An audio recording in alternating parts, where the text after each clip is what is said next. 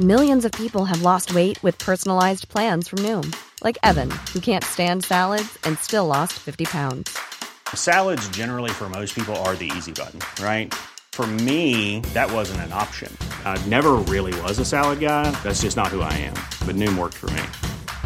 Get your personalized plan today at Noom dot com. Real Noom user compensated to provide their story. In four weeks, the typical Noom user can expect to lose one to two pounds per week. Individual results may vary.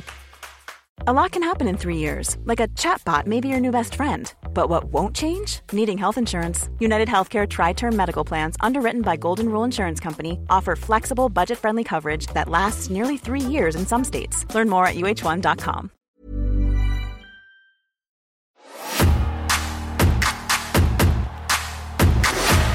What three wrestling matches would you watch if you were stranded on a desert island? Oh, I reside by the underside, where the money hides from the public eye, and the washing lines are full of uniforms, cause we all had jobs before you was born. I was in Shoe-Nil, City one two nil, so I rolled a smoke cloud to a mushroom hill. I was up all night, cause the money's tight, but the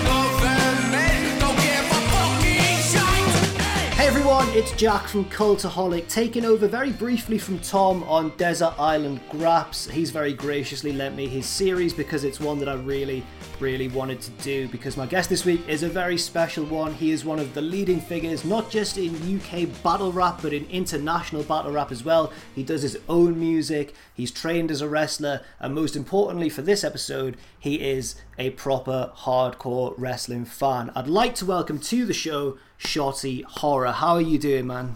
I'm good, mate. How are you? I'm not too bad. I do have to confess, we might as well just be honest with the audience. Let's do that it. We did record a good a good twenty or thirty minutes of, of excellent interview content, and then my mistake technologically meant that we couldn't we couldn't keep it. But Owen, massive shout out to him. He's he's fixed all the issues. We look good now. This one should be good. And I already know one of your matches, but we're not going to let that spoil it. Um, how are you doing, Shotty, anyway? Good, man, yeah. Really enjoying WrestleMania week, and mm-hmm. really enjoyed the two takeover shows. Um, yeah, man, it's the best time of the year for the wrestling fans, so uh, it's good to do something like this and get involved with the, the fun times of WrestleMania week, so thanks for having me.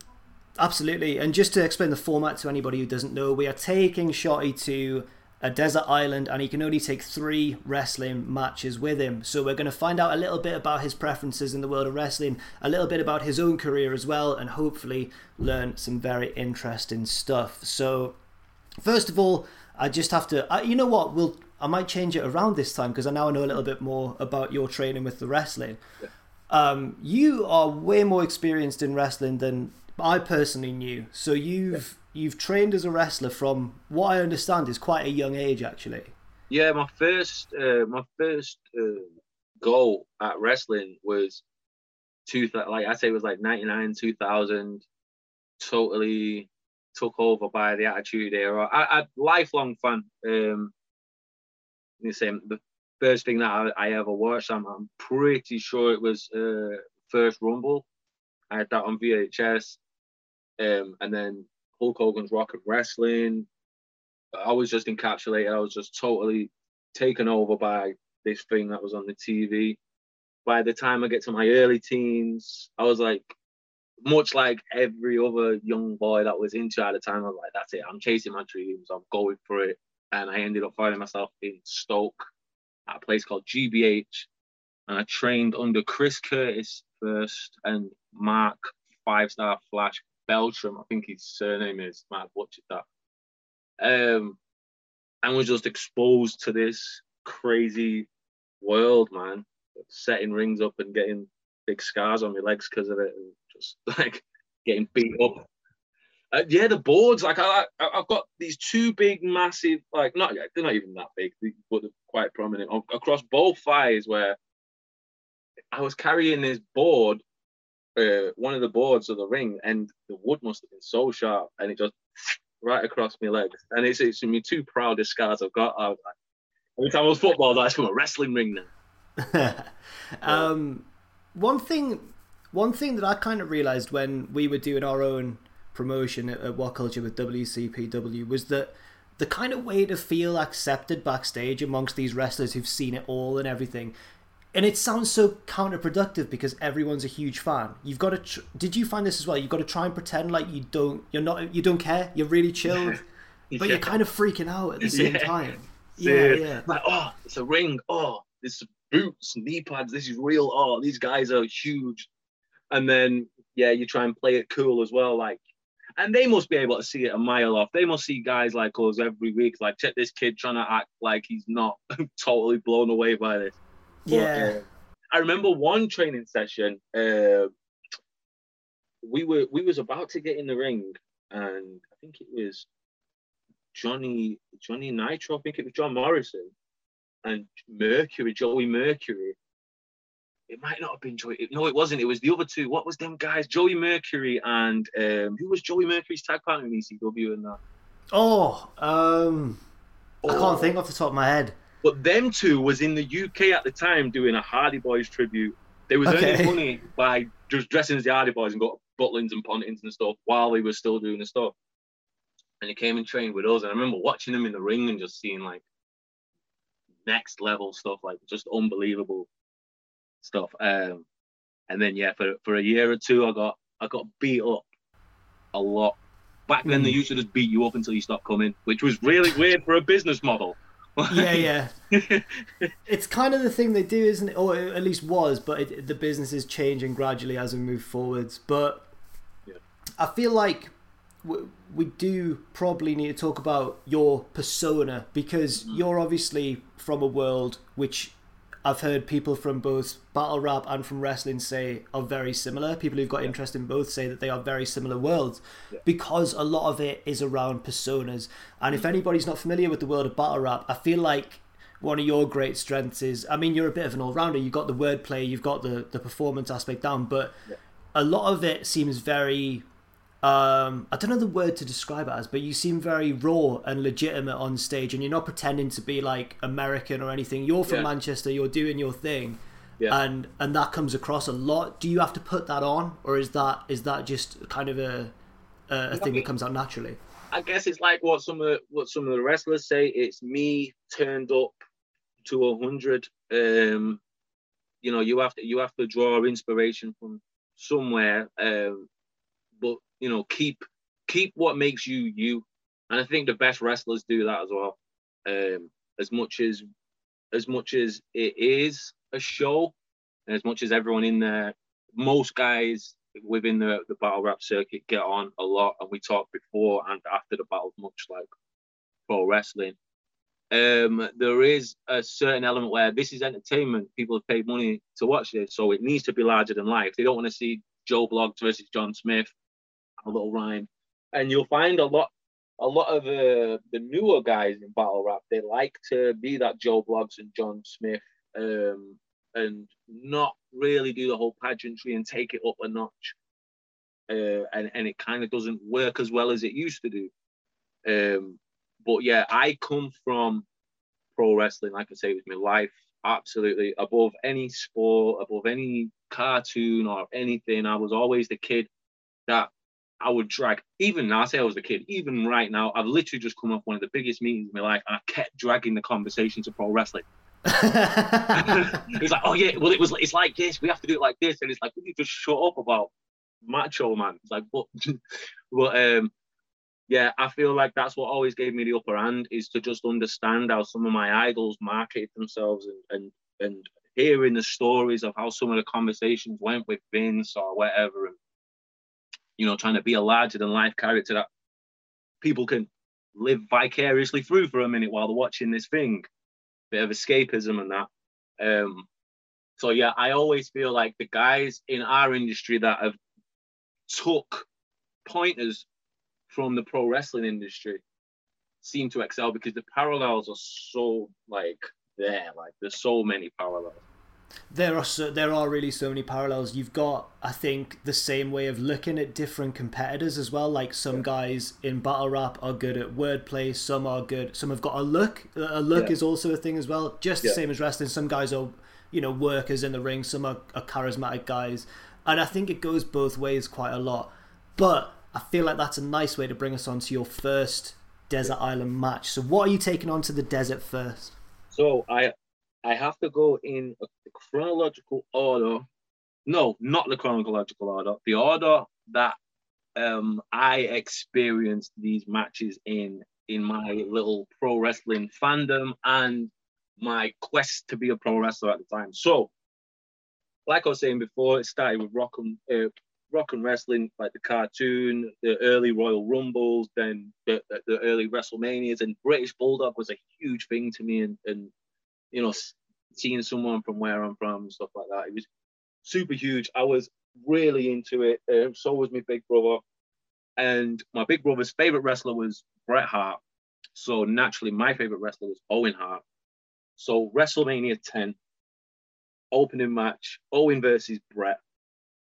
That has to be the first match that I take to the Desert Island. This is the moment Bret Hart thought he would never see, that he would actually be facing his brother. Let me ask you this, Vince McMahon. What do you think is going through the minds of Helen and Stu Hart right now, huh? Huh? What do you think they're thinking? I was hoping that Stu Hart would be here. I wanted to see him here today in his orthopedic tuxedo. I wanted to see him at ringside. His see- orthopedic tuxedo. That's right. That's right. Look at this. I would doubt that either parent is watching this. I can't imagine that they would. And the look of intensity on the face of Owen Hart says it all. He has something to prove here at WrestleMania. He wants to prove to the world, and I think more than that to himself, that he's a better wrestler than Bret Hart. I can just say this. And there's a takedown by Owen. Bret is trying to keep Sit this out. a wrestling match. He doesn't want to make his brother Owen any madder than he already is, because... Oh, what a slap! And now the fireworks is going to begin. Owen said it, and I think it'll come true.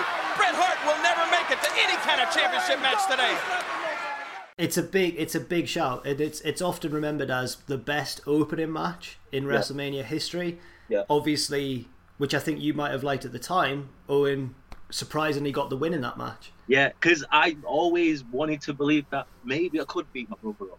Knowing that mm. I, I couldn't, it whooped my ass every time. But at the, that that was the moment when I was like, all right, maybe I could do this. Maybe, you know, it, it gave me a chance to rebel against him a little bit, like, oh, you're Bret, well, I'm Owen. And then Owen getting the win in out of the blue as well. Like, it, it was just amazing. But the match leading up to that, the psychology, the story being told in that match of Owen not giving a, a shit, basically, and just wanting to hurt this guy like he isn't a family member. You're an opponent.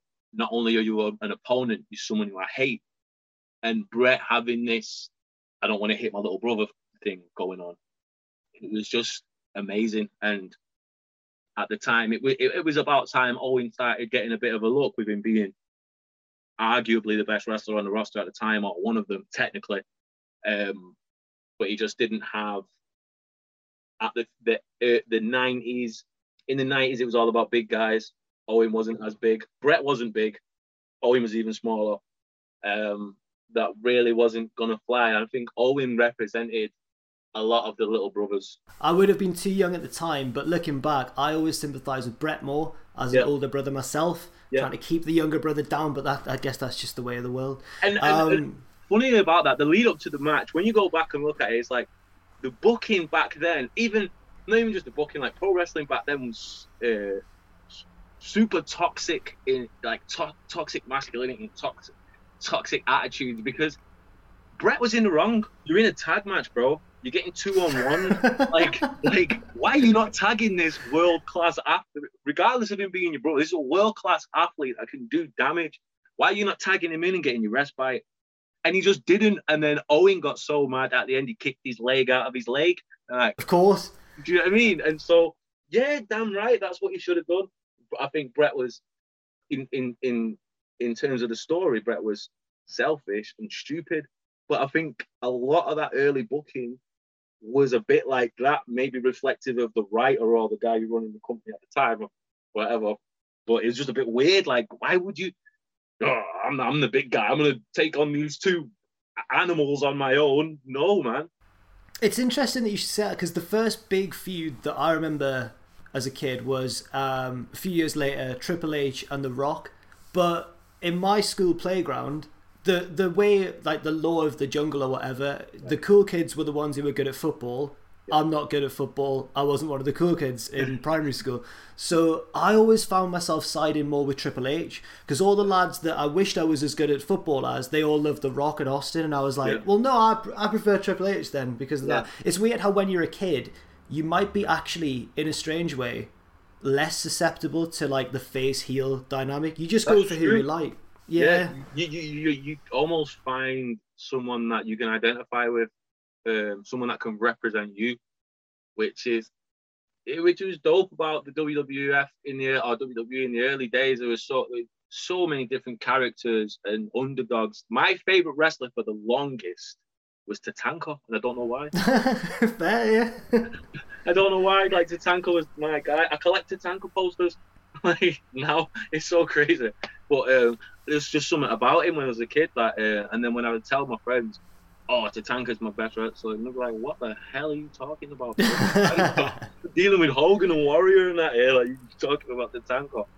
But uh, no, Owen spoke to me, man. It's like uh, uh, who. where I was in my life and stuff like that always spoke to me. And then later on, after really getting into the stuff and, and learning more and becoming a, becoming a smarter to what's going on, I just felt like he was one of the best performers the industry's ever seen. And that match was was perfect. And then when you hear the stories that it, it, it was supposed to be Bruce and Bret, like, um, convinced Vince to let it be Owen because he didn't like where Owen was on the card. I think that's just amazing big brother thing to do, and yeah, it was beautiful. But the storyline was amazing. Like, even the Survivor Series match where uh, Owen was the only one that got eliminated, mm-hmm. and like he's like Bruce and that. Like, he didn't even have matching tights on. Like, he looked like some bum. Like, like how is he still in the match but Owen's not? But as it played out, it was amazing. I personally, I think it's one of the best feuds in pro wrestling history, just because it's so relatable. Fair enough. And I feel like I should mention at this point, I mentioned it in our first attempt at a recording, but I'll mention it again. Um, a lot of people will hear that, you know, if they're not familiar with you or the world of, of, of hip-hop or battle rap, they yeah. might think, well, a lot of rappers pretend to be into wrestling, but you are legitimately hardcore into wrestling, because... Super. I mentioned last time as well the, the your Wu-Tang remix that's recently gone up on your YouTube channel, Shotty Horror.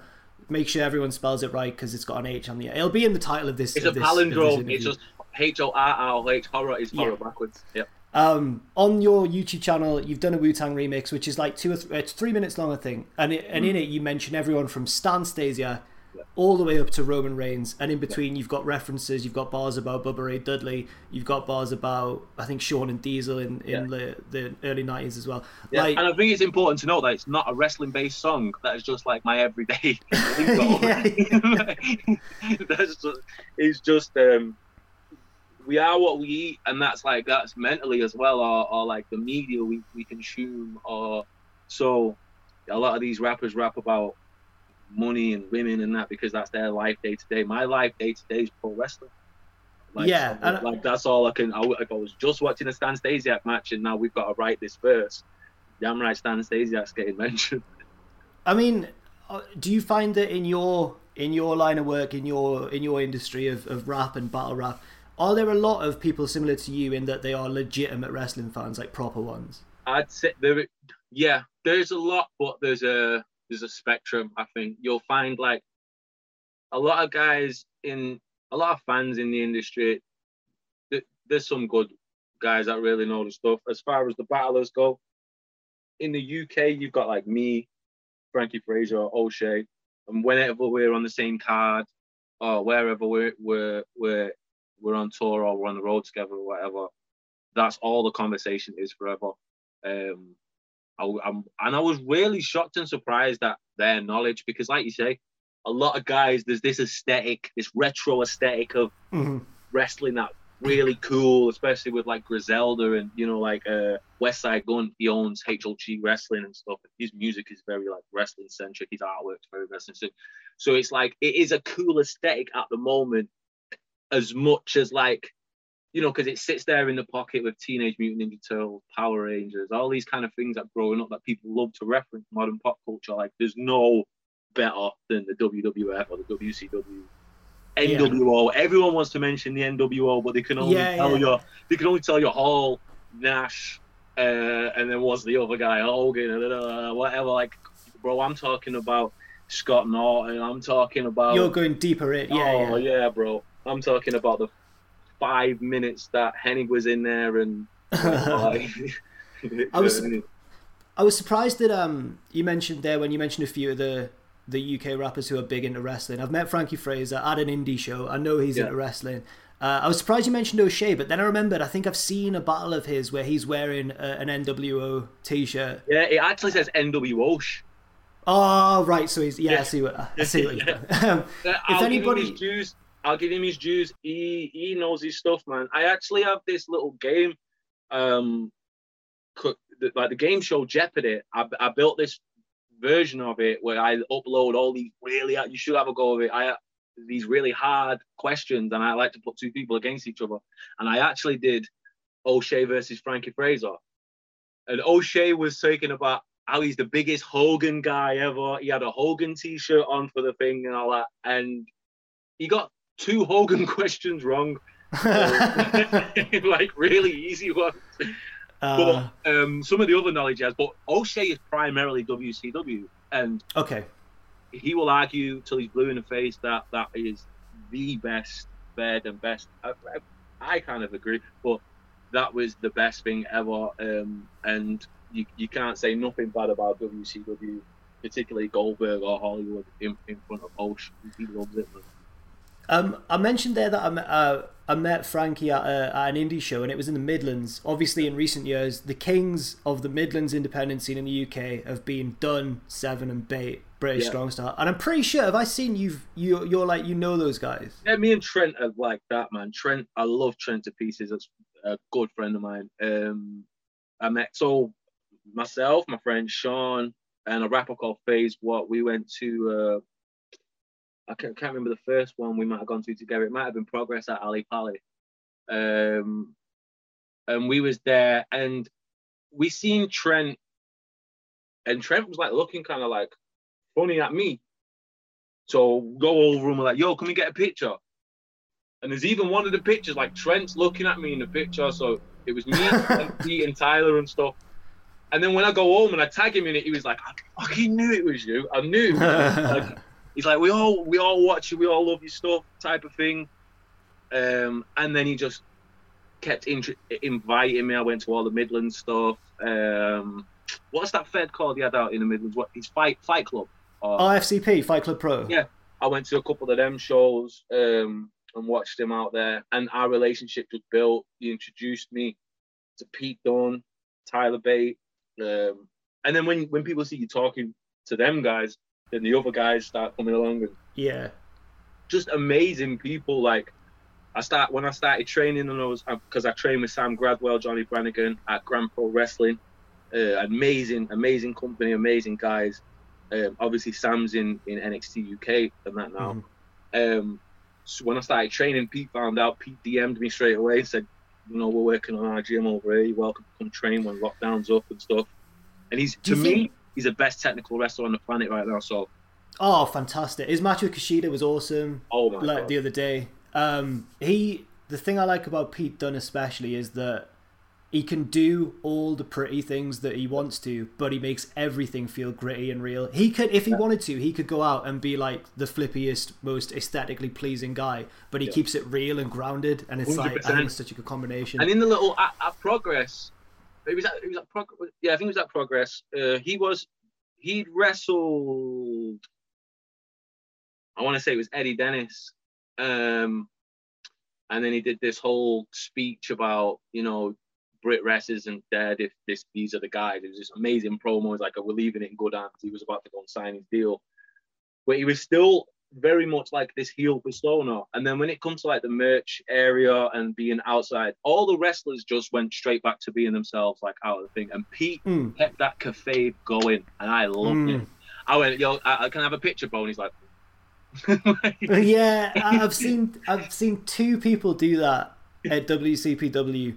One was Joe Hendry, who yeah. is like a good friend. I think he's that's... an amazing guy. Um, Who's that? That's oh, not sorry. Big Guns, is it? That's not Big Guns, Joe. That's the other.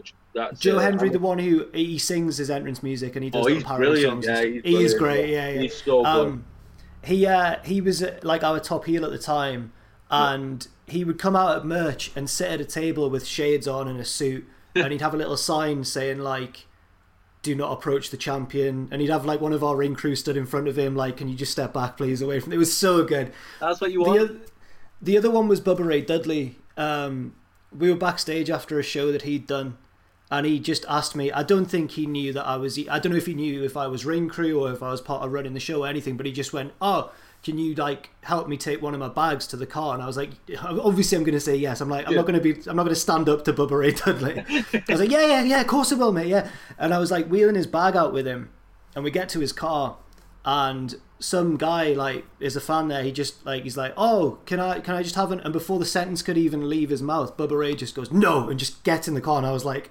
"Like you've left me, you've left me here to smooth things up. I'm now dealing with like the situation. The car's driven on."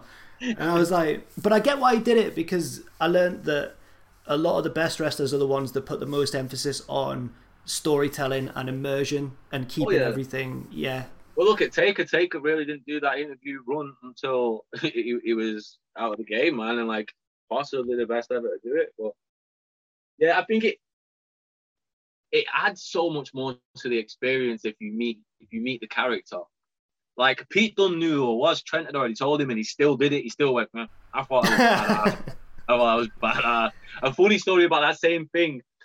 At the time, I had I remember I'd not ate, so I got to the point where I felt quite sick.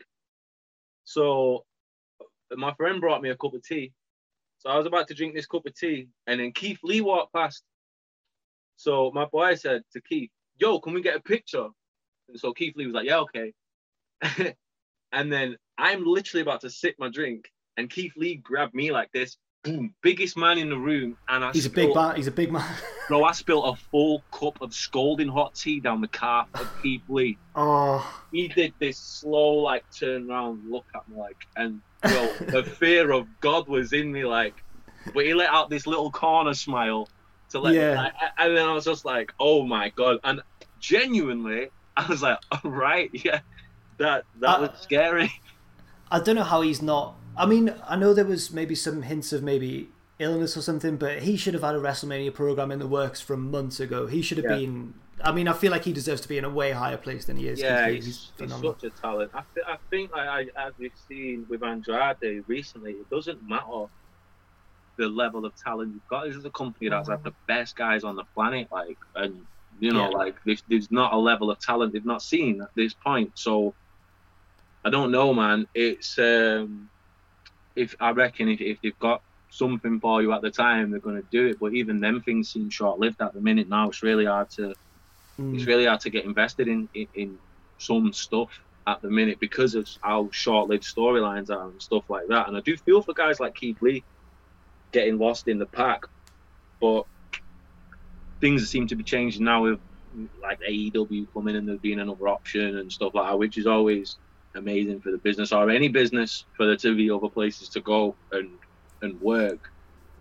So, uh, but yeah, Keith Lee put the fear of God in me with a couple. Of I was I was gonna try and go and get Trent and that. Like, I was gonna ask, why do you think Pete was keen to get you involved? Do you think he saw something in like your performative aspect from the world of battle rap, maybe? Yeah, I think I think there's just the intrigue of what are the promos gonna be like.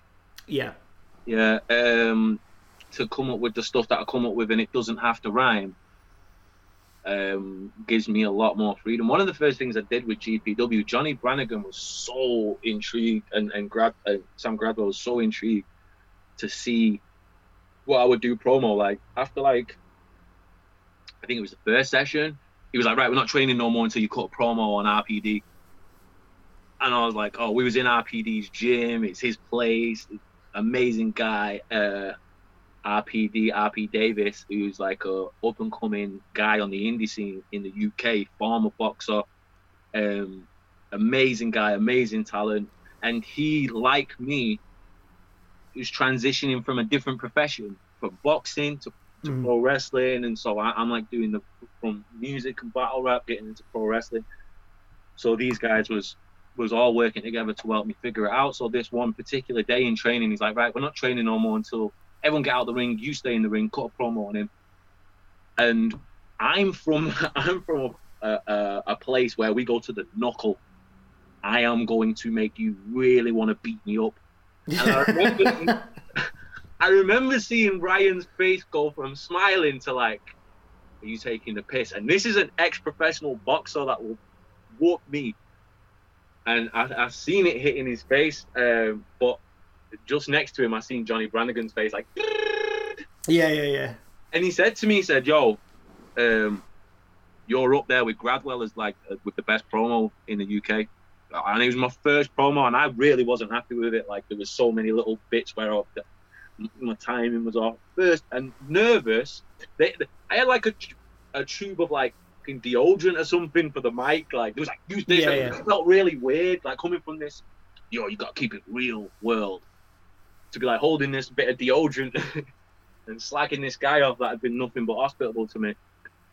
And they loved it, and they loved it. And I think that kind of, um, people must have spoke about that on the inside.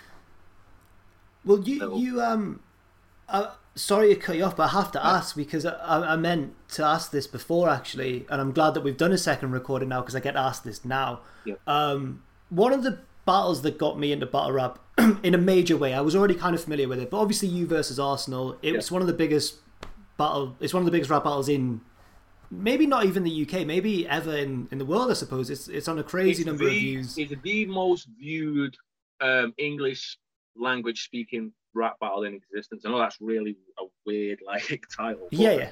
There's, so there's the Malaysian League, uh, Flip Top, they get crazy views. Isn't the Russian league the as Russians well? Get crazy views. Yeah. And Disaster versus Oxymiron, um, that competes with mine and Arsenal's battle, but uh, they do. There is parts of Arabic in there. There's parts of Russian in there, so okay. It can't actually be classed as like the, the English language battles. So, so yeah, as far as English speaking battles go, you've got the record for yeah on the planet more than the Eminem ones, more than anything. Arsenal versus Shotty Horror. It's on Shotty. Let's go. Yo, some said I wasn't gonna show up. Well, that's what the talking's about. But I show up to the showdown to show off when the show's on for all of the crowd. I am here, applying fear like a four four or a hawk in your mouth when somebody forces you to withdraw an amount more than a mortgage and house out of your storage account. I am fierce, like walking towards that last zombie corpse on the ground after you've used all of your rounds and you're not sure if it's down. Yes! You are scared. It's unfair. That's why he has to bring his mates to portray his son John Gotti, but our name says it all. He needs an arsenal and I just need that one shot.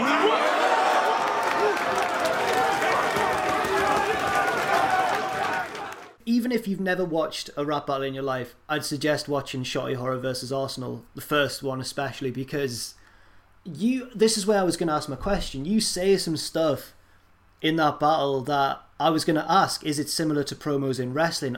Are you a bit concerned about what you're going to say? Because you say some stuff like about his background, you say, I'm mm-hmm. going to be the kryptonite to this kryptonite, mm-hmm. all this stuff about like... the. Well, he put me in hot water for that later on. He put me in real battle. In that really? battle, in that battle, he says to me, um, "Oh, why don't you come to U W in New Jersey? Come to a man's league." So I say to him, in the battle, I say, "Book me," and he goes, "I will." That was his own league. So literally, when we left that battle, we got negotiating, and he booked me to battle Daylight, who is actually a, a Crip. Is uh, so we we battled in Newark, New Jersey, in America. I flew out there on my own. Um, oh, for, those who do, for a bit of context, for those who don't know Daylight, there's something about him. He's not the most imposing looking battle rapper around. He looks fairly intimidating, but not really, not compared to some guys. But there's just this legitimacy about him. Yeah, he's a bit un, he's a bit unhinged. Well, one of them is the big massive Spawn tattoo he's got on his face. He's got the Spawn. He's got, of course. Yeah, how did I forget that? He's got a face tattoo. Yeah. He's got this big, really like thick line work Spawn outline, almost Ultimate Warrior. It's like, imagine having the Ultimate Warrior uh, face paint tattooed on your face. This is what he lives with. Uh, that's him. Um, so not only that, is he wears a balaclava or a ski mask in the battles, and he is he is a Crip, which are one of the most notorious gangs in the world. And so um, basically, he books me against this Crip. So I just and and, and I'd seen Daylight um, like pretty much bully guys and put a balaclava or a ski mask on and get in people's faces. So I've done like three rounds of anti-Crip, I'm going to fuck you up and beat everybody up in this room stuff. I put a ski mask on and get in his face. Bro, when I got to that place, I flew out there on my own. I had this Canadian girlfriend at the time who was like, she was like a millionaire. She was like, oh, Louis Vuitton backed up and whatnot. And so she meets me there. Me and her walk into this place. There was no police. There was Hell's Angels policing the, the place. It like was like W C W, like Hog Wild. Like Hog Wild, bro. I was like, where the hell is Bischoff? It was mad, bro. We walk in there. It's a sea of red and blue. Um, oh. Yeah, bro. And every head in the building just whipped, looked at me like, some people know who I am. Most people don't know who I am. I'm just this white kid walking in. And, and, and literally the, the only white kid in the area. Prior to that, I need to say this.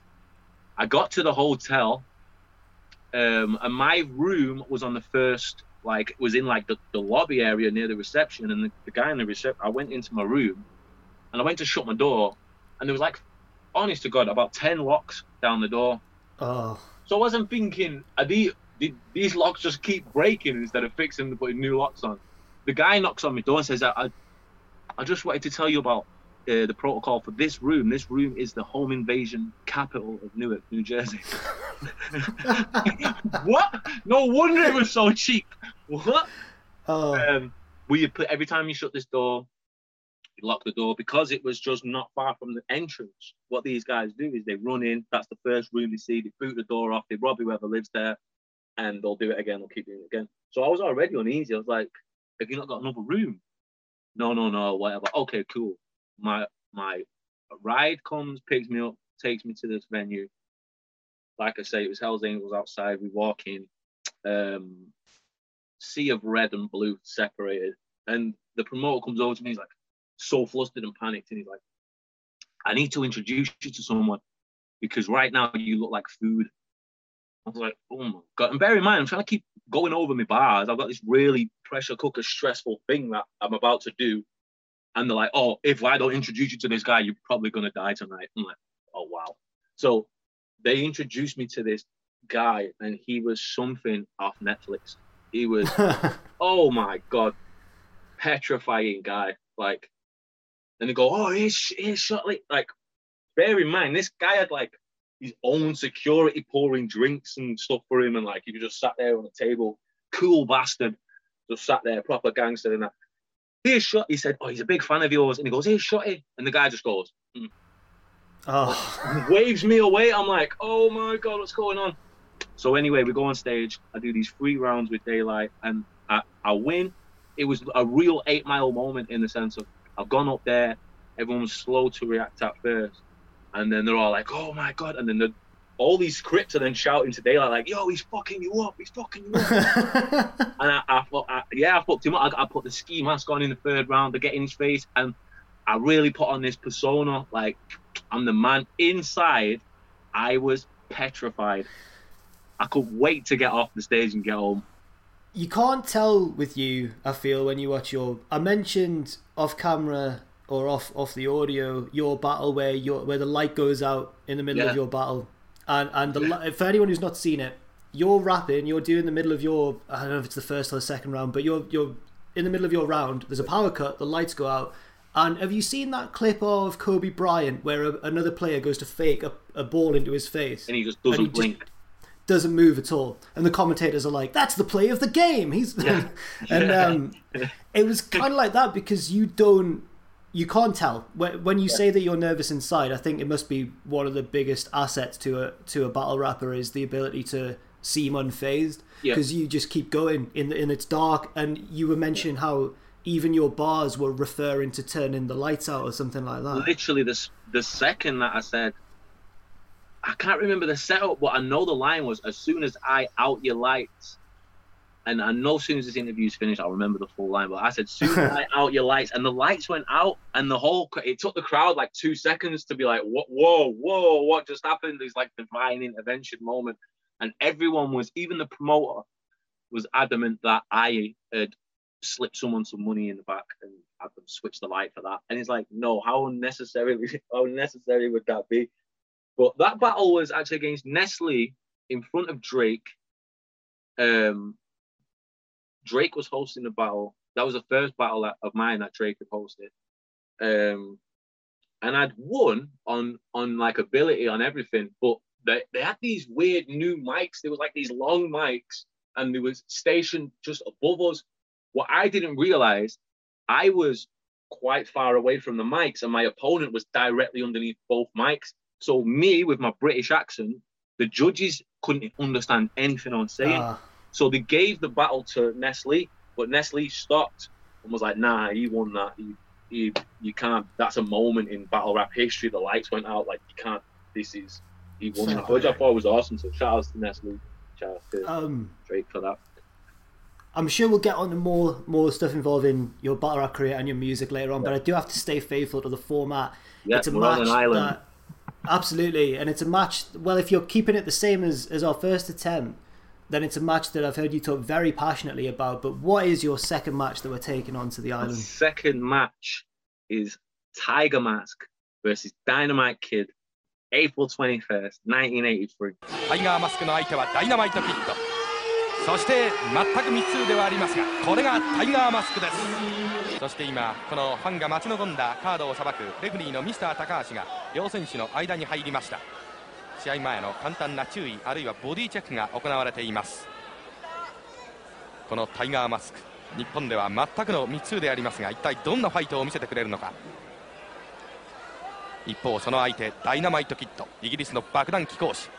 New Japan Pro Wrestling, it's the W W F、uh, um, and N W A、um, Junior Heavyweight Championship. These guys had a series of seven matches. It was six one to Tiger Mask. But this was the peak. This was the apex. And I, I said it before, I think it was like the Mona Lisa, the Venus de Milo of wrestling for me. This was it. Like, the psychology was there. The stuff was really driven in, was nailed in. Like, it looked so painful and stiff, everything. But you knew they were safe. The uh, slow building crescendo of the match, mixed with all this new, innovative, crazy stuff, that uh, this is happening before Hulkamania, and it's like, and they're doing stuff the Young Bucks would do, stuff like that. Like, yeah. You know what I mean? It's like, it's yeah, yeah. so crazy. It's like you could turn the channel over and Andre would be on. But these two guys, Tom Billington, Dynamite Kid, and uh, Tiger Mask, um, they just put on an absolute clinic. And I have this. this uh, relationship with this thing, because this was, because of this match and because of this tape, was the first time I got a receipt or got stiffed. Right. Um, so I was training at the time under Chris Curtis, like I said, five-star Flash. And these times you have to spend uh, hundreds of pounds to get certain tapes. There was, the internet wasn't, it was in its infancy. It wasn't that big. Well, it was big, but you didn't have access to pro wrestling like you do now, where you could just go and find something and get it. You'd have to go to tape collectors, you'd have to go to little places. And um, my, my trainer at the time, he saw something in me where he really wanted me to work the Tiger Mask, Dynamite style.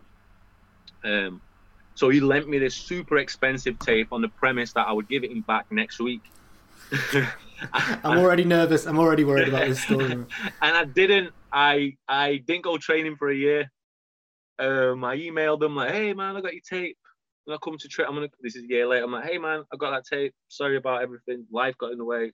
Can I come train again?" Da-da-da. He's like, "Yeah, of course, come train. No problem." He played it so cool. Yeah, it'd be great to see you. I go there. he, so Mark, whose tape it was, he asks the head coach, Chris, like, can I get Adam in the ring and work over some stuff? Oh my God, and here's me, green as goose turd, like, yeah, bro, let's get in the ring. I'm going to get to run the rope. I'm going to get to bump properly and stuff like that. And I got beat up, like really beat up for five minutes. And I remember this like X-Pac, two kicks to the head and a spin kick to the chin thing. And it busted my lip, chipped my tooth. And he was like, get you out. I was like, tell me afterwards. I'm just a kid. Uh, and then Chris was like, right, that's it. You've had enough. You got your revenge. Everyone back in line. And I was like, revenge? He's like, yeah, that's the fucking Tiger Mask tape, you bastard. Like, I was like, it's in my bag, bro. Give him the Tiger Mask tape. Um, but then our relationship got great from there. Like, they really saw something in me, man. I used to bump ferociously. I'd get down on the mat really hard, make the biggest noise I could make. And a lot of the other lads in, in training didn't do that. And I was I was thirteen, fourteen at the time.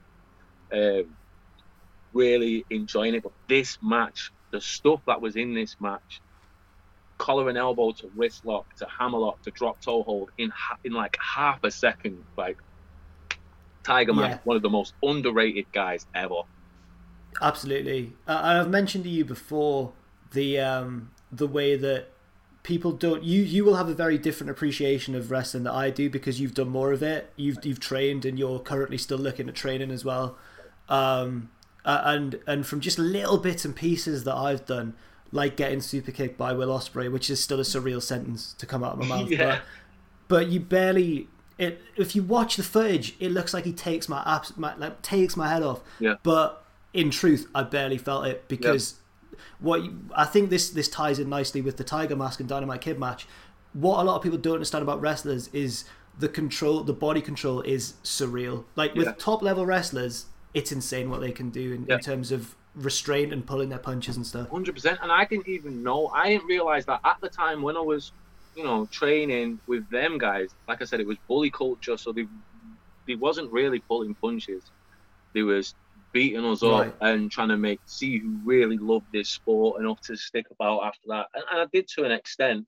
Um, but then later on, training under Sam Gradwell and Johnny Brannigan and getting in the ring with Gradwell, running spots and have him looking like he's beating the shit out of me and not feeling hardly anything.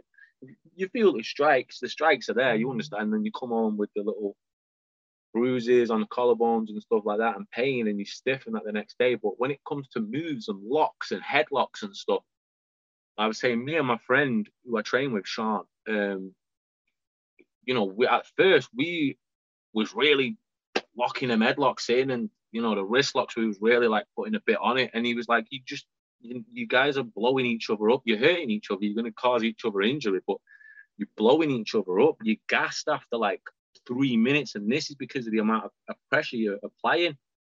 So then he was like, right, let I'll run the same spot with you, and he ran the spot with me. And honest to God, like you say, the body control. And I said to him there, and then I said, that's, that's a professional wrestler. The guys I used to train with, You, you know, you can learn that in months. What Gradwell does, what Johnny Brannigan does, what R P D does, and these guys, it's unbelievable. The body control is unbelievable, and um, safe workers like that are, are gonna prolong careers yeah. a lot longer. And unbelievable. It's, it's like you said, you have to you have to experience it to understand that. Mm. It's such an inside skill that. The the masses, you you, they really should get the praises from the masses from that, but then that's counterintuitive and oxymoronic of what they're doing. You don't want to go, oh, I really don't hurt guys. Like, yeah, yeah. You want to go, I can hurt guys. There's like a real duality between what you're meant to present externally and what is actually respected internally, and it's yeah. almost totally different. It's so surreal. But the, but, the internal yeah. thing, much like yourself, the internal thing is what intrigues me more. Mm-hmm.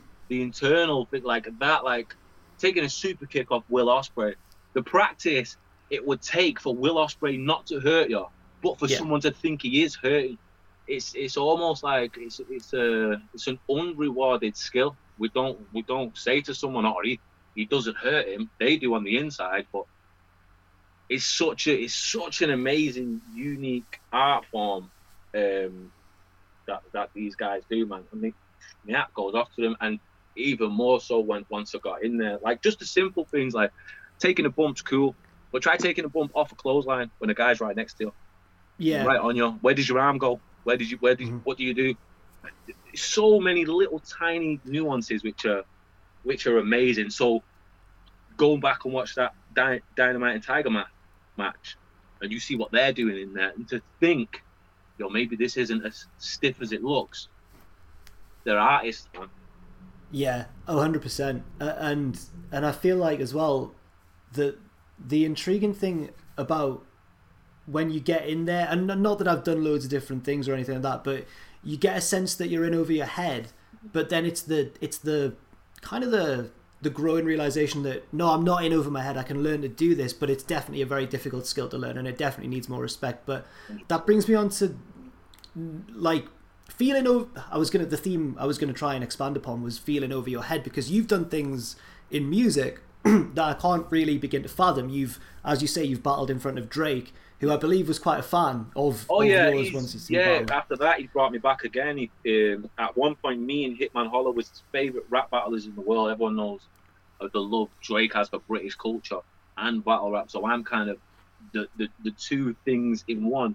So mm-hmm. yeah, Drake's flown me out to battle Hitman.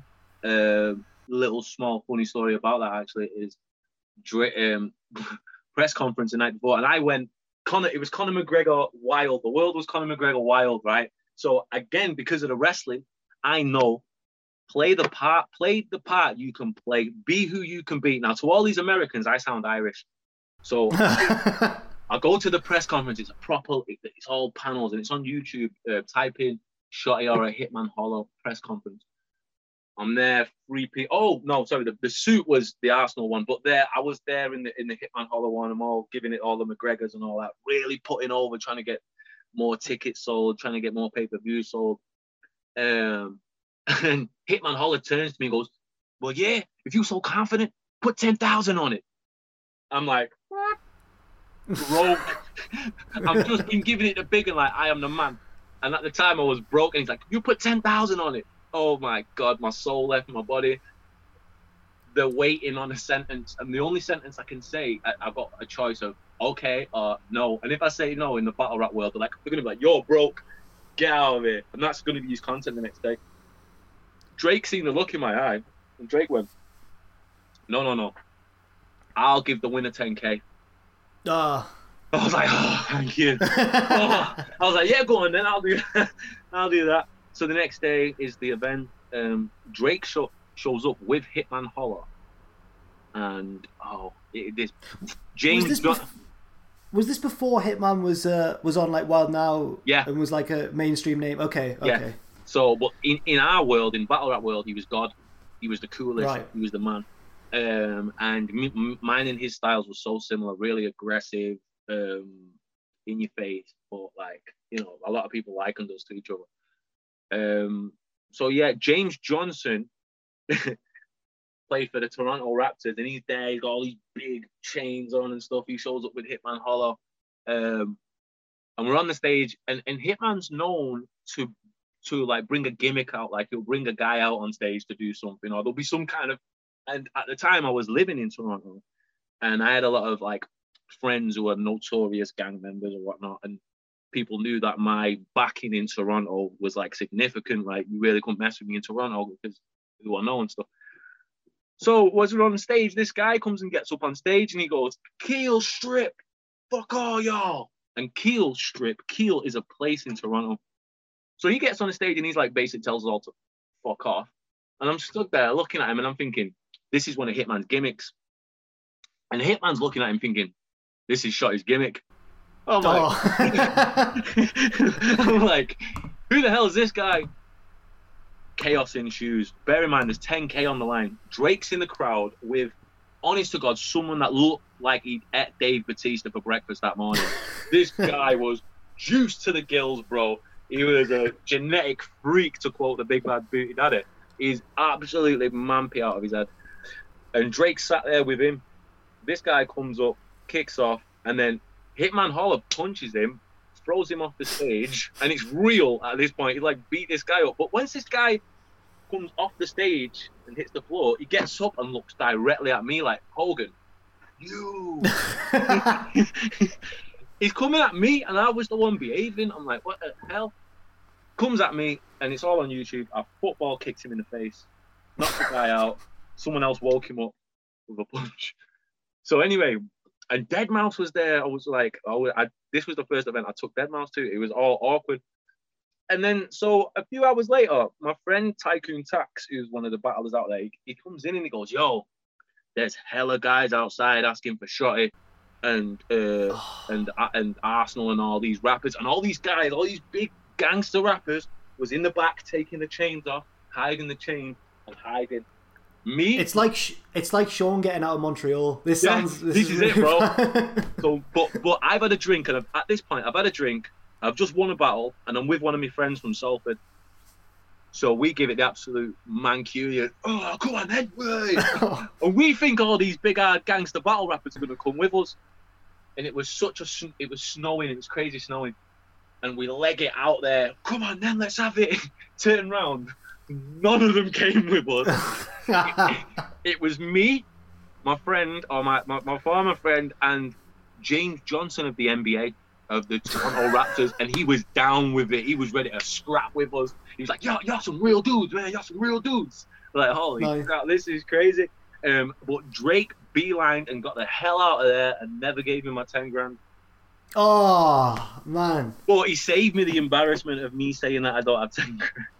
Yeah, yeah, true. Shout true. out to Drizzy. Cool fact, a crocodile can't stick out its tongue. Also, you can get health insurance for a month or just under a year in some states. United Healthcare short-term insurance plans, underwritten by Golden Rule Insurance Company, offer flexible, budget-friendly coverage for you. Learn more at U H one dot com. There's never been a faster or easier way to start your weight loss journey than with PlushCare. PlushCare accepts most insurance plans and gives you online access to board-certified physicians who can prescribe F D A-approved weight loss medications like Wegovy and Zepbound for those who qualify. Take charge of your health and speak with a board-certified physician about a weight loss plan that's right for you. Get started today at PlushCare.com slash weight loss. That's PlushCare.com slash weight loss. PlushCare.com slash weight loss. Ever catch yourself eating the same flavorless dinner three days in a row? Dreaming of something better? Well, HelloFresh is your guilt-free dream come true, baby. It's me, Keke Palmer. Let's wake up those taste buds with hot, juicy pecan-crusted chicken or garlic butter shrimp scampi. Mm. Hello Fresh. Stop dreaming of all the delicious possibilities and dig in at HelloFresh dot com. Let's get this dinner party started.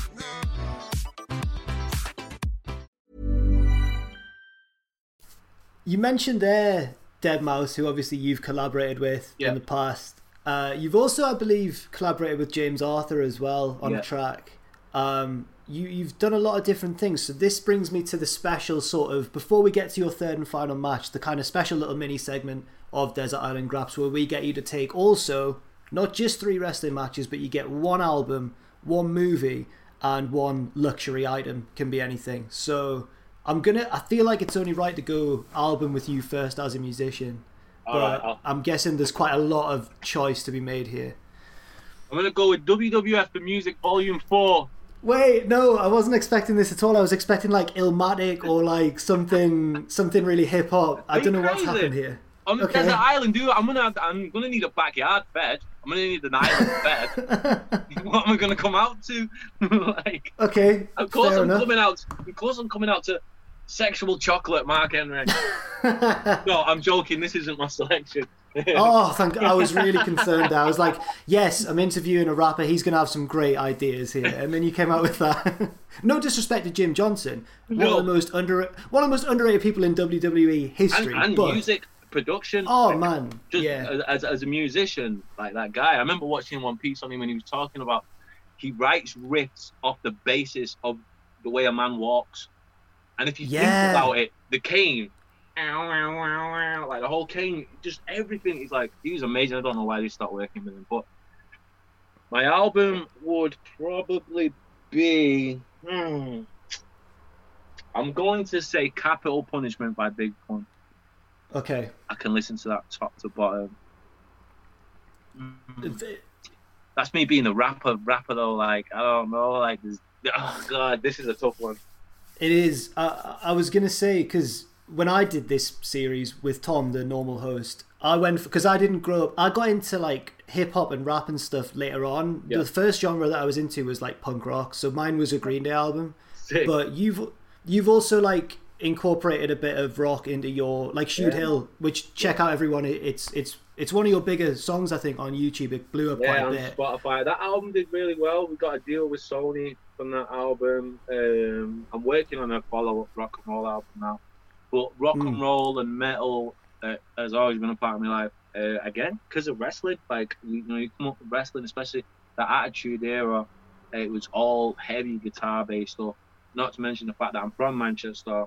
Uh, Oasis, Stone Roses, mm. Happy Mondays, Joy Division. It's like just integrated into our, our culture and who we are and how we express ourselves. Massive Arctic Monkeys fan, as you can probably tell with that album. Um, yeah, man, it's just heavy music. All music, I love all all music, man. Like um, you'll be hard pressed to. Oh, except for Donk, I don't like Donk and shit like that. was that a Northwestern? Was that a Northwest thing as well? No, no, no, no was it not? All right, I'm sorry, I'm even very if mistaken. It was, I'm not, we're not claiming it, even if it was. Okay, okay. I don't know. No, um, oh, do you know what? I'm gonna be honest as well. Like, um, I can't always because we we got to take it to the concept here as well. Like, um, I'm on a desert island, and this is gonna piss some people off. Rap can annoy me after a bit, like, okay, because it's my job and because do you know what I mean? Like, I want a bit of escapism. I want to listen to something that I can't do or I admire. So, oh God, do you know what I'm going to say? Uh, I'm gonna have to say, what's the story of mine? Uh, no, uh, definitely maybe. I'm gonna have to say definitely, right? Definitely maybe. You, you just it's can sing to your heart's content and just have a buzz. Yeah, absolutely. And you've stayed true to your roots there as well with Manchester. Yeah. Um, yeah. Although, did you say you were from Salford? No, I'm from Manchester. The I was going to say, you had, a, you had a mate from... Right, okay, yeah, right. Yeah, so yeah. I was going to say, is that not the wrong territory? But fair enough. No, yeah, I'm, um, I'm a Harper A Manchester, hardcore Man City fan, an ambassador for Man City. They play, like, I I have a good like relationship and job with Man City. True Manc blue, as Manc as you can imagine. That's me. Fair play. Yeah. Um, what's the next one? Movie. You've got to pick one movie to take onto the desert island. Scarface. Scarface. Fair. Yeah. That's more of a rapper choice. That's more what I was expecting. Yeah, Scarface instantly. Uh, what is it about Scarface? Just everything. Um, the rags to riches story. I'm from. I'm from an impoverished area and stuff like that. And like, um. to see someone, you know, go over to the States um, and climb up the ladder in the only way that was allowed to him, and then the self-destruction and stuff. I've seen it so much in my life with people around me and stuff. And at one point, I was a bit naughty and I was being naughty. So there's loads of stuff I can relate to. And then there's a there's the also it's just like it was just. It was just like one of the one of a kind. Like Miami looked beautiful in there. Like just Pacino was absolutely amazing in it. Um, some of the most iconic scenes in movie history in there. And I also think it's a comedy, it's a horror, it's a gangster movie, it's a romance, it's a tragedy. It's it's just it's amazing the the way it's wrote and stuff. Nothing's Nothing's too convoluted and nothing, nothing's too like, oh no, that wouldn't happen. It just, uh, besides the bit when he takes a thousand bullets and the, yeah. the excuse is, oh, he's had a bit of beak. Like, yeah. yeah. Besides that, he had, a lot of it. he had a lot of it though. There yeah, were he had a lot of it. All around, and I love the fair. video game though. When PlayStation came out with the video game, as if, oh. as if he didn't die, as if he turned around and he got the guy, I thought that was awesome. Yeah, yeah. Oh, I've forgotten all about that. That's quite a forgotten game as well. Yeah, man. It was so yeah. funny. It was like Grand. It was like what Grand Theft Auto turned into, because you could buy, you could go to islands and do all this smuggling, and it was really customizable, but amazing. And yeah, Scarface is one of them things where I'm like, oh, I haven't watched Scarface this month, and I'll make sure I watch it. I just love it. yeah, fair. I, line for line, and the music, the soundtrack. Oh my god, mm. amazing. Um, and finally, we've got a luxury item. Now, some people choose practical things. Some people go for like, oh, I'll take like toilet roll or like a bed. Um, I went for a guitar. Some people go for like a book, or it can be anything you want, but um, what would yours be? Luxury item. I like yours, guitar, because you're going to get to occupy your mind and learn something and get better exactly. and find a skill yeah. to get. I think it would be something like that. Um, my luxury item would be, um, I was going to say a ball, but Tom Hanks did that, didn't he? Um, oh yeah, but volleyball though. You can do a football if you want. I could do a football. Go on then, I'll do a, I'll do a football. Yeah.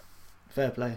Um, as as Man City been a since birth, oh, like yeah. no oh, choice. Yeah, yeah, yeah fair. Just love them. To, my, my family. It's not a no choice thing. My family are all Reds, but I wasn't. Well, not all my family. A good portion of my family are Reds.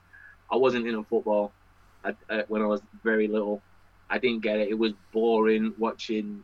Like they, they would watch United, and you know it, just, it was boring. But there were certain parts of my family that was in the city, and when I when I was about four or something, I see Man City, and I was just I was just blown away by it, and that was it. Like, and I, I mean, I can only imagine as a Sunderland fan what it feels like now, because you've gone through them through all the highs and lows, yeah. and now finally. In the past sort of decade or so, they're actually sick, and I don't know what's that like. Oh, bro, we could go right back down to Division Two now, and I'd be happy. Yeah, yeah. We've uh, you've done it. Wildest. This is my wildest dream, bro. Like I could not imagine. I, I still, I'm still pinching myself from the Rubino signing. I can't believe it. I can't yeah, believe it, bro. like, yeah, I, I was there. Five pound a ticket, main road, um, fifty p a pie, just. Absolute get, getting hammered off Sunderland, getting hammered off everyone. Like I, do, I went to a game and got hammered off Southampton, like four or five nil, and I was just like, I loved it. I just loved this team. Like, um, yeah, man. I, I always like the, like we go back to Owen and stuff. I always like the underdog. So. Fair. I mean, they're not the underdog team, anymore. well, your, I was going to say your team broke my heart in the um, the twenty fourteen League Cup final. Yeah, it's where Barini took the lead for us, and I loved Barini. He was like my guy. I don't know what it was about him. He just he wasn't the best, but he just grafted. He tried so hard yeah. all the time, and he was on loan. He wasn't even our player. Where and was he from? Where, where, where did you get him from? Liverpool. Liverpool. Right. Yeah. But but then he I think he signed for us permanently a little bit later on, but. He's off in like Turkey or somewhere now, but um, then Yaya Toure just looped one up somehow. I don't yeah. know. I don't know what happened. It was it was a, it was one of them. It was like a proper gut punch. Yeah. And afterwards, because I was at, at uni and I was in like the uni, the college bar, and all my mates were around and stuff. Didn't cry. I wanted to so bad. I was like, no, I'm gonna hold it in. Just had a pint. And because I never cried, I'm waiting for the day when it finally hits me, and I'm just in the middle of the shops or somewhere. And I'm just like, no, I can't believe yeah. it. yeah, I cried. My first one for that was uh, Gareth Southgate missing a penalty, Euro ninety-six. I cried for oh. like two days, man. Like I cried, I, I cried like we lost someone. Unbelievable. Yeah, it's, it's a funny old it's sport. Stupid. It's stupid what it does to us. But yes, um, that's for all the Americans listening, because our audience has quite a bit of Americans. They will have no idea what we've just talked about. Sorry, but, um, guys. But we do have to get on finally to your third and final match to take on to the Desert Island. So what are you going for? Um, I am going to go with the Cat versus Trishna.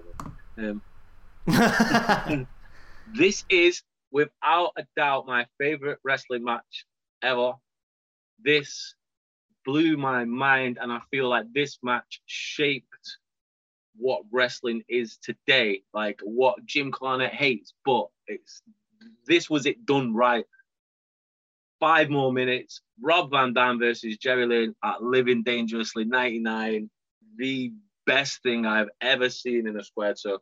According to feedback I've gotten at E C W wrestling dot com, the fans seem to think this is going to be a walkthrough for Rob Van Dam, that it's money in the bank, that it's a foregone conclusion that Van Dam is leaving Asbury Park, New Jersey as a double champion, still with the World Television title belt in tow. I, however, would like to make a bold prediction. I feel that Jerry Lynn is going to seize the moment, and that tonight, live on pay-per-view, E C W Living Dangerously is Jerry Lynn's night. Tonight, he grabs the brass ring. Tonight, we crown Jerry Lynn the E C W World Television Champion. a lot of people in this series pick E C W stuff, yeah, and a lot of people pick Awesome Tanaka, and I feel like in a different way but with a similar spirit behind it, I feel like Lynn and R V D is a similar sort of thing. Why do you, what do you think it is about that that sort of E C W appeal? They just, them two particular matches, uh, them matchups, I should say, Van Damme and Lane or Awesome and Tanaka, they just hit that center point of it being amazing technically. The story's building correct in the ring. The athleticism's unbelievable.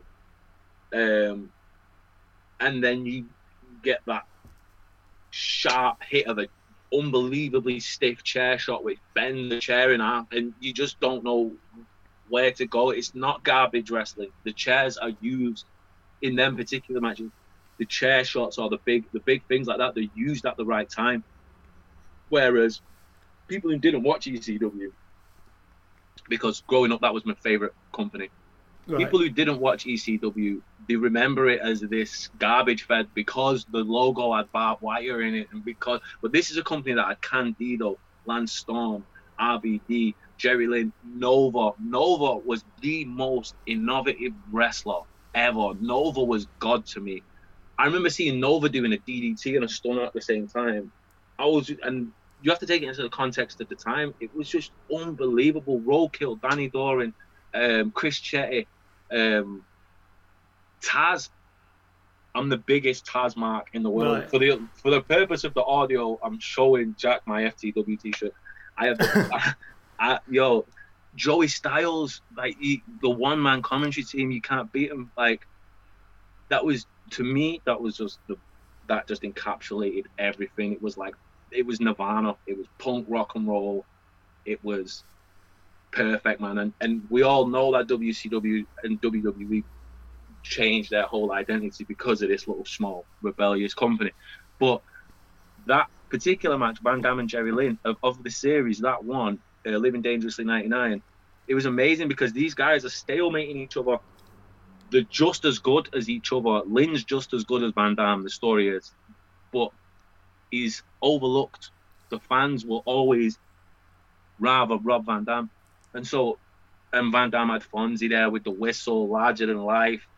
Every exchange they have, Van Damme wants to turn to the crowd for the adulation and be like, I'm the man, look what I can do. And it, bro, he would, I, I timed one of them. It was like four minutes until he got back, until he had another move. He's like... He's showboating, he's hot dogging and grandstanding for four minutes, and it's like, but I'm so entertained because I agree you are the best on the planet and I love you to bits, but I also want Jerry Lynn to beat your ass. And it's like anyone else, like you have these signature moves. Everyone has these five or six signature moves in the match. And every time Van Damme was doing his, Lynn had an answer that we'd not seen before.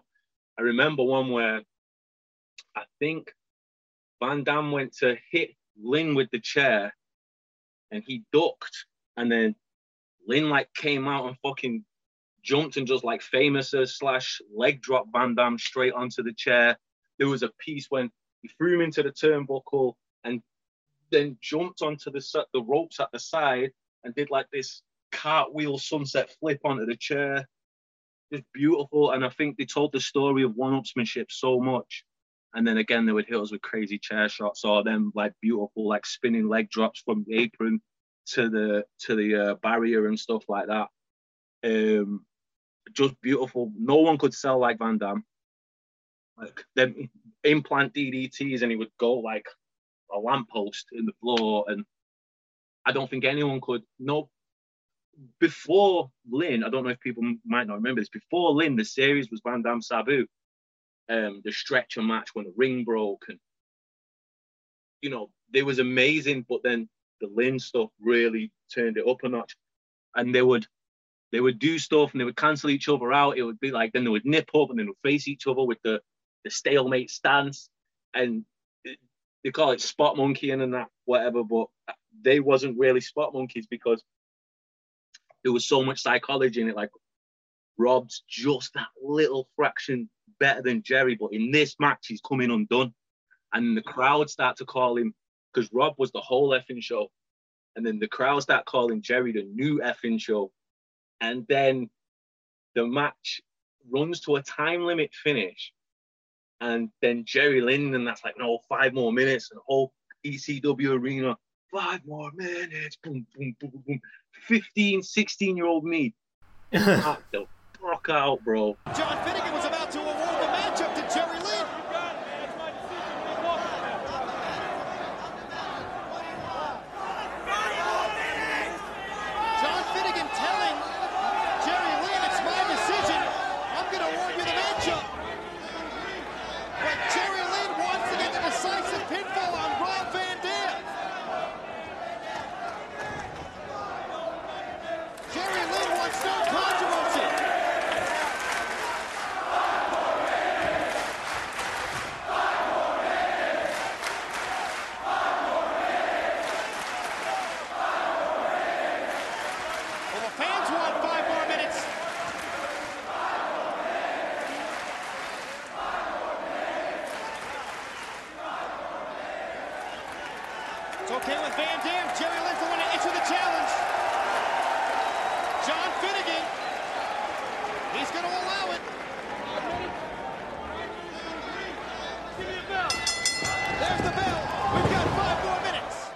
How did you first watch it? Was it a tape? Was it tape, tape trading? Or... The Coliseum mm. in Manchester. I have to give a shout out to this guy, because this guy ended up becoming a music promoter for a bar called Ruby Lounge in Manchester, and he booked me a lot. Um, I was truant in school, and I used to wag school a lot, and I would take the bus, go right past school, go to the city centre of Manchester, and I'd go to this wrestling shop in the Coliseum, and I would just pretend I was browsing the shelves that long, but like the whole day. As a kid, yeah, yeah, when I look yeah, back, like as a kid, I thought, oh, he's not no, he's not going to notice. I'm just going to wag it in here. But then when I look back, it's like, yo, I used to stand in that guy's shop for eight hours. So, shout outs to Mike, because Mike got savvy to it at one point, and he was like, look, if you're just going to stand in here, yeah, you're going to have to help out. And I remember going in there, and there was um this crazy F M W poster, and I was so intrigued with Mike Awesome, but he wasn't Mike Awesome, he was the Gladiator. Okay. He looked like Ultimate Warrior, he had the face paint, he had the mullet, he was jacked. And then there was this other mask, Hayabusa. Mm. Hayabusa. So I got asking about who are these people, and he was like, um, oh, this is F M W in Japan. It's like E C W. And I was like, what's E C W?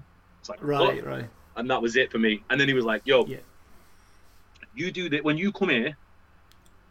You put these toys on the shelf, you do this, you put these, because he had all these signed pictures and stuff, you put these in order, never serve anyone, but I'll pay you in tapes. And so I got paid in E C W tapes, F M W tapes, um, Hammerlock tapes, um, you name it. I was like, N W A, everything. The minute I realized W W F and W C W wasn't the be-all and end-all of wrestling, that was it for me then. All Japan, New Japan, F M W, E C W. But E C W just overrode it. And it was, do you ever remember, um, I think it was the, the Dudleys. I can't remember who they was facing, but they had the, the, the hottest promo ever. It was in the oh, ring. And he was the heel promo. Yeah, and he was spitting in this girl's face and like, I fuck yeah, you yeah. and your daughter and all this, like, Bubba. Yeah. A heel Bubba in E C W. Oh. He's nearly he's nearly starting a riot. Like people are oh. trying to get at him over the thing. Yeah, yeah. Unbelievable. And I was like, okay, you know, just just coming from this child, like my childhood, and these larger than life, like these types of characters, like Hogan and Macho and all these types of guys, to then me finding girls and weed and all this type of shit. And E C W was like, it was like growing up with me, like. I was growing up with wrestling, and so E C W yeah. was like this teenage thing where it's like, oh, fuck W W F, Road Dog Geek and all that type of shit. You know, you know, like, what do you know about Just Incredible? Who, Aldo?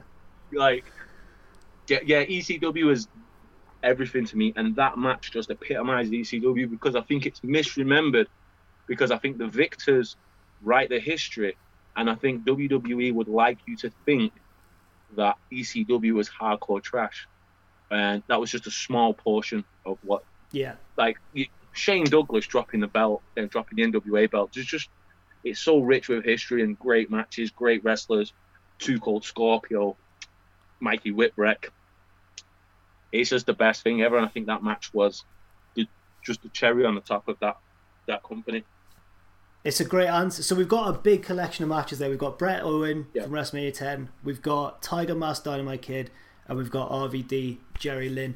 Uh, just to round off the interview, I suppose, I was going to ask, because when I, because as people might have been able to tell from this interview, I I, I am a fan of battle rap, which is what you made your name in initially. You know your stuff, bro. I, I was, a little I bit, a little bit. You know your, you really know your stuff, bro. A, a little bit here and there, but um, I was going to ask you what one, if you could pick like one moment from your battle rap career, because when I think of you, I think of there's a moment in that battle with Arsenal yeah. in London where any fans of U K grime will know Getz, and you you spit a bar and Getz is up in the, like the like the balcony or something, yeah. and he just like. He just reacts he's like, like he starts like hammering on the thing. Yeah, yeah, yeah, yeah, yeah. yeah. You, but, you say that as well. But Rizzle Kicks was there. There was a lot of people there, like um, that was just exposed, that had just been exposed to this thing. And um, yeah, I don't think Getz realised that level of lyricism was was on the market in the U K, because he was genuinely blown away. I could see it in him, and like he was my idol, man. Like two thousand and Life and all this, like all them early mixtapes. He was the man to me, so for him to react to me like that, it was so crazy. And then we got a, a good friendship from there. But I'd say personally, my my most goosebump, like uh, chill raising moment ever was my return back against Tony D. I'd been out the game for four years. I came back against Tony D. We sold the Ritz out together. It was it was it was an all U K card. It was Manchester versus London. Tony's one of my good mates in the scene, uh, like my counterpart. It's like Bret and Sean in, in the yeah. U K battle rap game, or Austin Rock. We and we, you've got kind of different styles as well. Yeah, so yeah, which really just well. seems to work together. Like, you know, Bulldog Bret. Like I make the Jerry Lynn, Rob Van Dam. We we just like it was yin and yang, and it just worked, and everything just the stars aligned. But um. At that point, that some said I wasn't going to show up. It wasn't a it wasn't a big catchphrase, but I was trying to work it in as a big catchphrase. And I'd been four years on the couch, and I I, I come back, the arena's sold out. There's like fourteen hundred people there, which is it's unheard of for like U K battle rap. And we we broke all these records and stuff just off me and him. And I go there, and I said some said I wasn't going to show up, and then the whole fourteen hundred people. Well, that's what the talk was about. I, and they, they've been, and I, for a second, I forgot all my rounds. I wanted to cry, bro. I wanted to cry. This is what I dreamed of. This was, I was like, oh my. And then I was like, come on, get in character, figure it out, boom. And I had this classic with him, with one of my best friends in that scene. And like, it's known as the best U K battle of all time. And no matter what happens in my career, I sold the Ritz out with a good friend of mine, and we put on a classic, no matter who you think won. And that, them saying that back, I felt like The Rock when he said, the millions, ah, millions. Yeah. I was like, I'm such a mark for all that kind of stuff. So to finally have that feeling, it was, it was, it was amazing, and that'll live with me forever, that. I mean, that's a fantastic way to round it off. Shotty Horror, thank you so much for being on Desert Island Graps. Thank what you. have you got planned for the future? Oh, no problem at all, man. It's been my pleasure. But what have you got coming in the future, and where can we find you online? Um, so all my socials are at Shotty Horror. That's at S H O T T Y H O R R O H. Um, please follow Premier Battles on. That's my company. We we run rap battles and stuff. Um, I got the new album. Well, I got an E P coming up with my best friend, Bison Briggs, called The Legion of Doom. The artwork is literally just Legion of Doom, and we have songs on there like, um, well, like they're just all named after wrestlers. Every song and every verse is just hella wrestling centric. So if you're a wrestling fan, which you are because you're listening to this, and you're a rap fan, make sure you get that Legion of Doom album.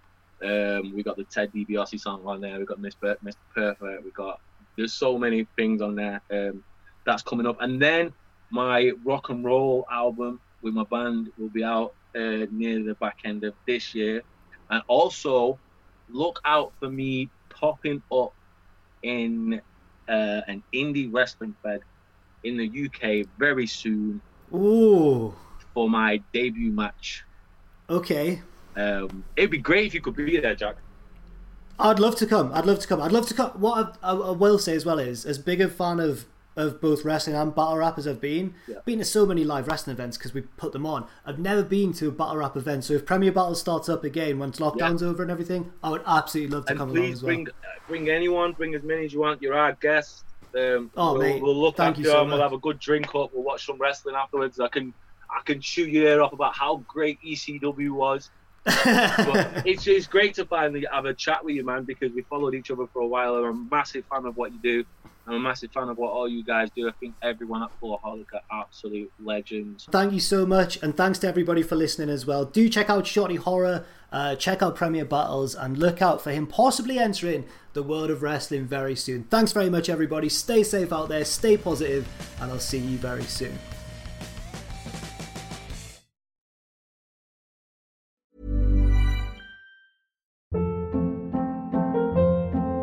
Hold up. What was that? Boring. No flavor. That was as bad as those leftovers you ate all week. Keke Palmer here. And it's time to say hello to something fresh and guilt-free. HelloFresh. Jazz up dinner with pecan-crusted chicken or garlic butter shrimp scampi. Now that's music to my mouth. HelloFresh. Let's get this dinner party started. Discover all the delicious possibilities at HelloFresh dot com. Hi, I'm Daniel, founder of Pretty Litter. Cats and cat owners deserve better than any old-fashioned litter. That's why I teamed up with scientists and veterinarians to create Pretty Litter. Its innovative crystal formula has superior odor control and weighs up to eighty percent less than clay litter. Pretty Litter even monitors health by changing colors to help detect early signs of potential illness. It's the world's smartest kitty litter. Go to pretty litter dot com and use code ACAST for twenty percent off your first order and a free cat toy. Terms and conditions apply. See site for details. For all the wrestling headlines in just ten minutes, search Cultaholic Wrestling News on Apple, Spotify, or wherever you get your podcasts from.